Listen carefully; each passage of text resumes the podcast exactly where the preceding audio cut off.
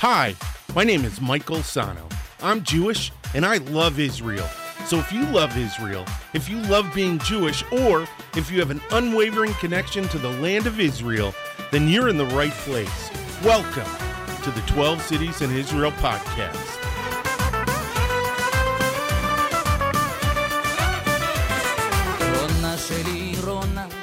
Shalom, shalom, shalom. Hey, what's going on? What's going on? What's going on? My name is Michael Sano, and welcome, welcome, welcome to the 12 Cities in Israel podcast. Hey, if you are a first time viewer of this podcast on YouTube, hit the like, hit the subscribe button, and the notification bell so that you get a brand new episode brought to you every week. Uh, we release them on Sunday, and they're there for you on Monday. And if you want to download it, you can download it on uh, SoundCloud, iTunes, Google Play, Stitcher, TuneIn, and on Spotify. And we have, all right, so this episode, I think this is episode 60. If I'm wrong, I'm wrong. But uh, this episode is going to feel like it's a little bit all over the place. And it's going to feel like it's not necessarily tied in to Israel, but it absolutely is, and I'm gonna I'm gonna let you know why it is immediately. Um, well, one of the reasons why it is immediately, and the initial reason is because I had the awesome opportunity to get on the phone on a video chat on WhatsApp with uh, Professor Rivka Carmi, the former president of Ben Gurion University, uh, the renowned geneticist, and she is also a medical doctor. And she is just a rock star on so many levels. And she's also just a really just a really great great nice person. Um, but she is an example of the wonderful kind of people that Israel produces. Um, the reason I was talking to her and the reason why I gave her a call was because I am personal journey, uh, personal journey sounds kind of hokey, but whatever. It, I'm I'm conducting a little four week experiment. Um, that so I was reading this book and it, it, it was about changing your life, um, and it was by Deepak Chopra. Um, am I saying that right? I think I am. And he's an oncologist who is also um, he's from India and he applies a bunch of his um, traditional healing techniques in conjunction with his uh, what do you call it his uh, his medical practice. Uh, actually, I don't. I'm not sure he has a medical practice anymore. Not because it went away, but just because he was he was devoting his time mostly to um, this thing. I and if I'm saying it wrong, I'm saying it wrong. It's called Ayurveda. But the bottom line is, it's not so much the Eastern practice that um, is the focal point of the book. The focal point is this breakthrough in medical. It's weird. You would call it medical philosophy, I guess, right? Um, philosophical medicine um, and it is the mind body connection. And I don't mean the hokey San Francisco of the late 1960s mind body connection, man. You just got to feel it. I don't mean anything like that. I mean, in the literal sense of the connection between the mind and the body. Um, one of the examples that I remember from City College in New York. Um, when I was in one of the many psych classes. I'm a psych minor. Um, and I'm thinking about maybe going back to school and, and, and finishing that, uh, that psych degree. I already have one in Jewish studies. But one of the things that I found in one of the studies in one of the classes was that, and I think it was cognitive psychology, or maybe it was neuropsychology. Um, but basically, what happens is you can have an individual who is a runner. Okay, he runs a marathon. Uh, he runs the 500 meter dash or whatever, and uh, he can run through, or she can run through their event in their mind and if they're hooked up to an EKG and all the uh, a blood pressure machine and all that stuff, what you'll find is that their physical response is the absolute same data wise as their physical response when they actually do the event in the real world. So doing it in your brain equates to on some levels, not maybe not with everything, but doing it in your brain equates with doing it in the real world. So I, what I decided to do was I wanted to develop this um, way to change my behavior, to lose some weight, to be more active, to be more fit, and maybe open some expression in my uh, in my DNA. Well, I don't know.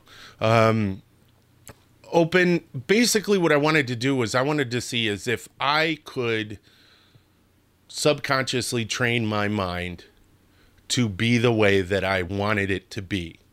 Thin.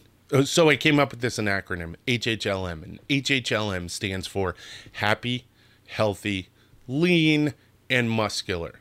So I have this mental concept of what I personally want to be. Um, that's all well and good. Everyone kind of has that mental concept, but there are negative stressors that get in the way of that. So what I wanted to do was I wanted to reach out to um, Professor Carmi and find out on a genetic level is this something that's possible? And it's really interesting because i was talking to her about i think it's a 2013 study where they had a group of mice and they released the scent of jasmine and then they um, they were on a, a, a, plate an electrified plate not a horrible super like freaking Rikers, you know, ride the lightning kind of electric, just a quick, bzz, like if you put your tongue in a nine volt battery. So, what they did was they released the scent of jasmine and then they shocked these rats or mice. And they were like, okay, uh, it was part of another experiment. What they found though is when the offspring um, were used and they were trying to recreate the same exact, um, they were trying to recreate the same exact uh, experiment. As soon as the uh, scent of jasmine was released, the offspring mice responded. So there's genetic coding um, in that's transferred onto uh, from the parent to the offspring, and it it opened up like this huge um, like waterfall of ideas that I had, and one of them had to do with a lot of readings. See, it's funny we're going back to my college education here. Um, one of them went back to my uh, Jewish studies um, classes, and it was one of the Holocaust. I, I think I took three Holocaust courses um, to learn more about the Holocaust, and one of them dealt with the survivors' children. Um, and I'm curious um, if these children were born after the Shoah, are they psychologically scarred? Was that sc- psychological scarring transferred? to their offspring. And that's something, I mean, you can't ethically test to find out if that's, um, I don't even know what genetic markers you would look for, but it, it puts into perspective um, the things that we do to an individual get passed on. And it's funny because, and I don't, I don't go into the Torah or anything, you know, really around here because I like to keep it um, open for everyone uh, religious and secular. I will talk about religion um, in the context of history, in the context of the state, in the context of culture and tradition, but I don't really get too deep into my beliefs. but the interesting thing is, in the Torah, it says it will be passed on. Uh, this curse will be meted out on you and your children and your children's children's children's ch- and on and on and on for so many generations. And uh, we actually do um, impress that trauma onto our generation. So it's just fascinating. Um, and that was a little bit of a what is it? Um, I got off onto a little bit of a tangent, but it's it's one of the th- see that's the interesting thing about the Jewish ex- Jewish experiment experiment, the Jewish experience. I'm talking about too many things all at once. I'm talking about my experiment. I'm talking about the experience. Um, so yeah, so that's one of the interesting things about when you look at the Jewish experiment experience, um, how it tends to interact with so many different aspects of society and culture worldwide. Um, so I got onto the phone with her, Professor Carmi, and I was telling her about my idea and about, you know, what I'm going to do is I'm going to put HHLM, happy, healthy, lean, and muscular, up everywhere. I'm going to put it uh, into an 8 by 10 and get it printed out and put into a frame. I'm going to write it on the whiteboard. If you look behind me. You can see it on the whiteboard, um, and it's it's going to be everywhere so that it permeates my consciousness. Well, this is what she said, and I'm going to take a sip of coffee. Peter, this is for you. Mm-mm-mm. Mm. And it's super hot. I didn't put enough um, uh, milk in it, and wow, my tongue's on fire. So, anyways this is what she said. She said there is a mind body connection, and it could be that you are affecting these things. This was in our conversation, but it would be she doesn't know exactly how you would get data on it. She doesn't know how by over a week me it would all be subjective would it be a psychological change? Would it be a genetic change? Would I be doing unlocking certain things inside my genes in order to initiate action? See, because when we think of DNA, we think of DNA as this static blueprint that things happen from. We we look at DNA as only having a role in passing um, the passage of information from the parent to the offspring. But that's actually, I didn't know this. Um, it plays an active role in your day to day life. It plays, um, it is the software behind the machine. Um, it's the program that runs in the background that gets everything done. And the interaction between what's called DNA and RNA are constantly changing things. Like one of the things that um, is kind of controversial. Um, well, I don't know if it's controversial, but basically, you can alter DNA through radiological and chemical means automatically. Boom. Uh, meaning putting non-organic things into your body or exposing um, exposing an organism to radiation. So, uh, with that in mind, when you inject uh, or or you take meth or heroin or cocaine, um, you physically alter the DNA. So that changes your DNA so that from theoretically, from the moment you take it, there is a change made to your DNA structure, and that DNA change gets passed on to each regenerated cell.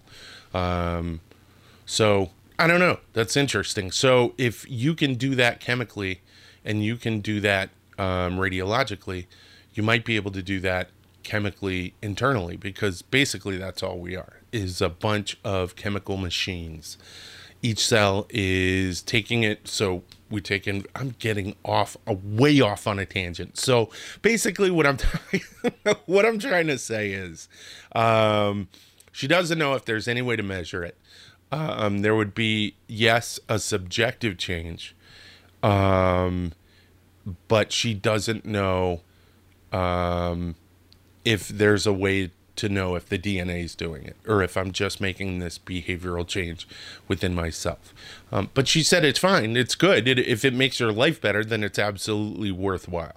Um, but what's funny is last night, I think at around, I think around midnight, our time, I got a text from her and she sent me a link to a study on the the whole subject. So I'll update you. Um, next week is actually the end of the uh, the end of the experiment, and we're to see if I actually lost any weight. I know I've changed a bunch of my behaviors, um, and I don't know if I've changed them because of the HHLM thing or if I've just really wanted to just change my behavior. So again, like she said, it's subjective. Now, why is all this important? Um, why is it important to 12 cities in Israel? What does this have to do with Israel? Well, what's cool about this is that she is a genetic researcher. She's, um, I think it's four genes, or maybe it's more. She's discovered them. There is all this biological, biomechanical, biochemical, biological research um, being done. One, I know it's being done and uh, at Ben Gurion University in the Negev. I also know that it's being done up in Haifa. I think it's being done at Technion, or it might be being done at the University of Haifa. Um, Tel Aviv University, all of these different um, universities, there is a physical um, spirit that that sounds hokey um, whatever. There's this spirit of ingenuity, science, and innovation that is going on, and I'm I'm actually kind of just um, I have personal things that I I almost said I have personal issues. I have personal questions that I have that the innovative um, wealth that is Israel has uh, that I can use as a resource. That was the weirdest sentence, but it made sense. I pulled it out at the end. So, um, all right. So, what this all ties into is something that I'm that I'm kind of working on in the background with 12 cities in Israel. Um, there are a couple of things I'm working on, and um, I'm lucky because I do have resources like uh, Professor Carmi and the people at Ben Gurion University and a bunch of other people because I had this idea. I was doing this episode on the Olympics, Israel and the Olympics, and what are what Israel's placings are and showings are at the Olympics and what we're involved in, what sports we take part in. And we don't really take we we I want to say we don't really take part in a lot of them. We do take part in a lot of them, but we don't really um, get to the show, so to speak. Um, and I started to look at why that happens. And what I found was in Israel, there is an extremely, extremely centralized structure for localized actually centralized and localized structure for um, athletics in Israel. Now, this goes back to it's interesting. It's really fascinating because culturally it says so much.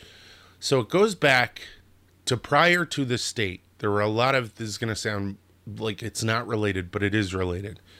So prior to the state, you had Bundists socialists, um, workers' groups, all these things. And they moved from Eastern Europe. These Jews moved from Eastern Europe to Israel and they set up these collectives. Well, these collectives were the uh, the kibbutzim um, and all the farms, the farms that that people worked uh, to be chalutzim pioneers. Now, one of the concepts in Judaism from that time was maskilim, and that's to be um, the physical, strong specimen of a Jew. Uh, to counter what was seen as, at the time, the weak Jew who is pushed around by the governments of Europe, the people of Europe. So they wanted to reinvent themselves not reinvent themselves because there were always these masculine, strong Jews. Not just masculine, but but um, masculine. The, these these strong, headstrong, powerful, uh, powerful in stature and in mind, uh, men and women um, who were just at the mercy of sometimes anti Semitic governments um, in Europe, and sometimes just freaking oppressive governments in Europe that didn't matter if you were Jewish or not, you were going to be oppressed, like Tsarist Russia. Um, one of the things that's noted often with Tsarist Russia is how anti Semitic it was, but it really wasn't good to be a peasant in Russia either. So um, it was a lot that we shared. So what happened was this it, it, you had to have work and you also have had to have um, an expressive time both uh, either physically artistically or whatnot.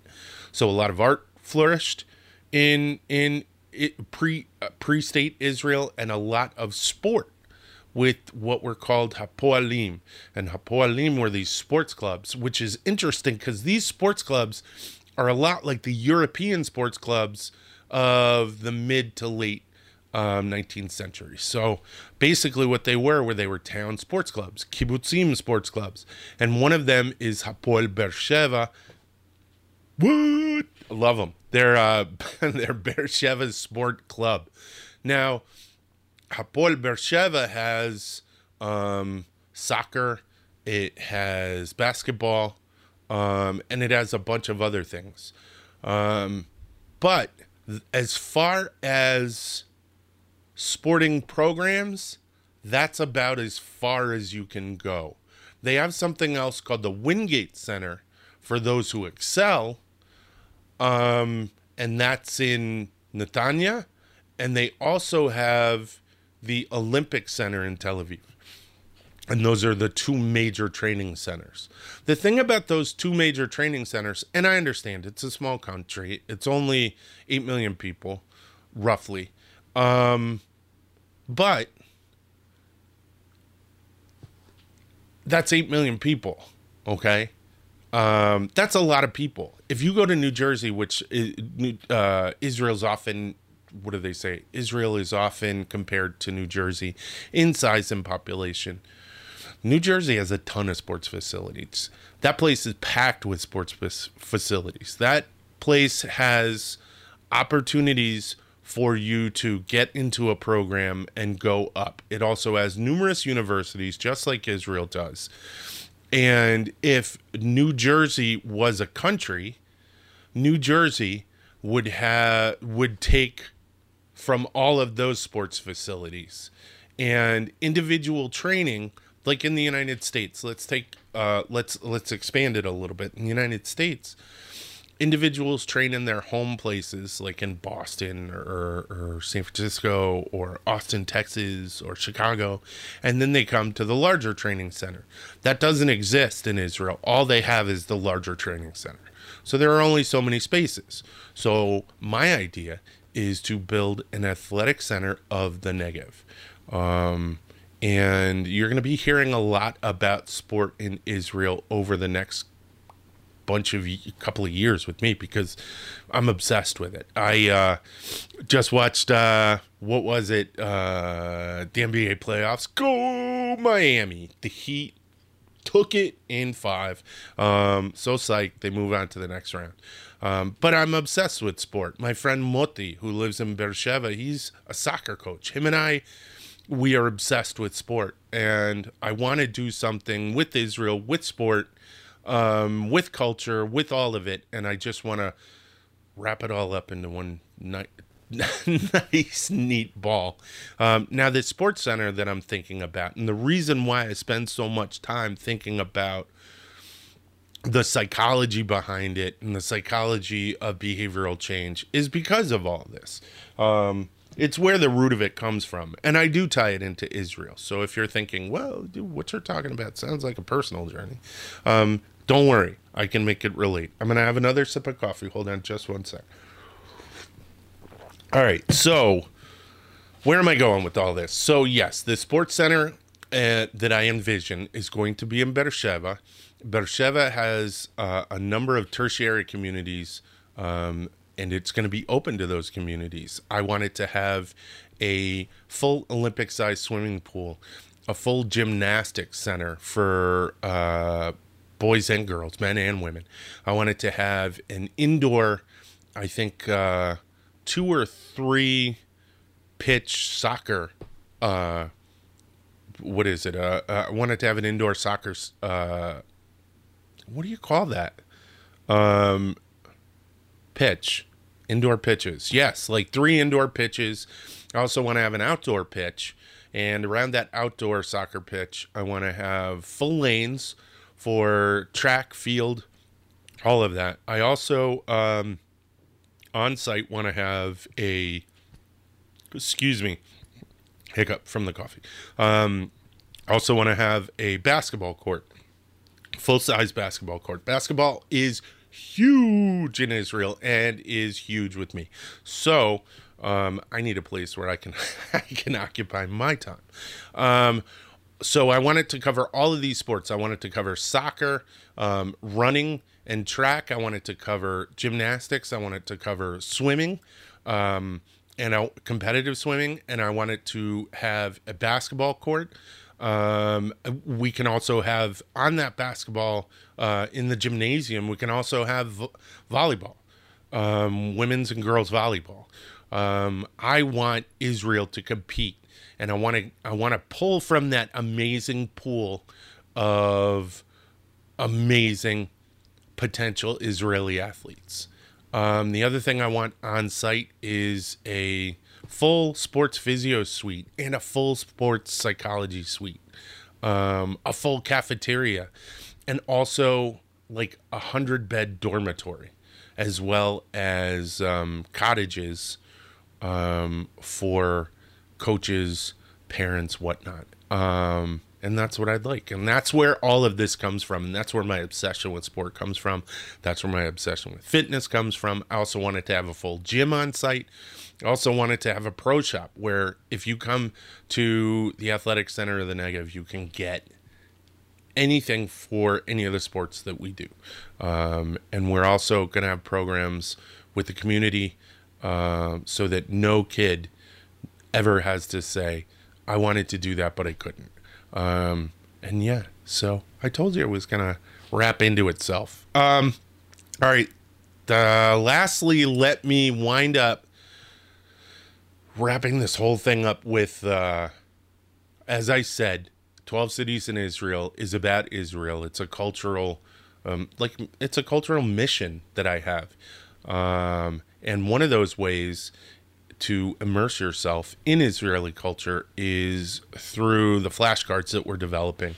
I want you to head on over to our 12 cities in Israel, 12 cities in Israel um, Instagram page. You can see all the cards there, or you can go to the new page, 12 Cities Hebrew, which is set up for um, to show you all of the cards and everything that we're doing. Um, also, the Facebook community page. Um, over the next week, I'm going to be doing a brand new video, sort of to get people excited about the Kickstarter campaign that's coming up that we're going to finance this with. And this uh, this brand new system of teaching people the basics in Hebrew is absolutely um, groundbreaking.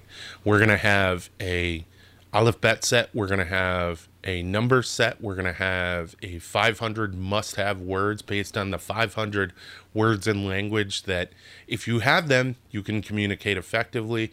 We're going to have a uh, flashcard deck with verbs. We're going to have another flashcard deck with just nouns, things, things, things in Israel. And then we're going to have a final deck of Hebrew phrases.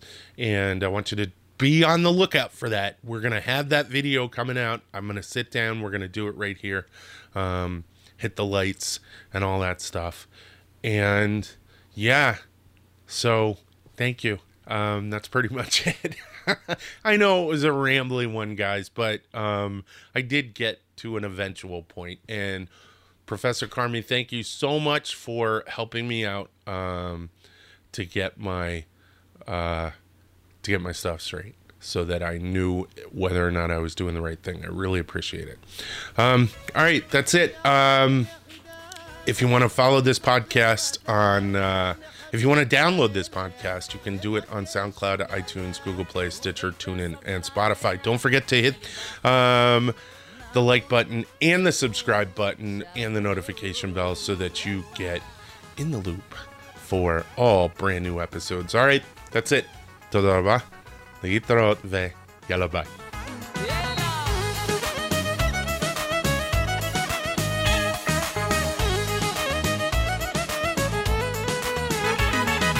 הכחול שבעיניה, החיוך כובש בחם, הרכות בשפתותיה. אין כמוה, אין כמוה, אין כמוה בעולם. אין כמוה, אין כמוה, אין כמוה בעולם.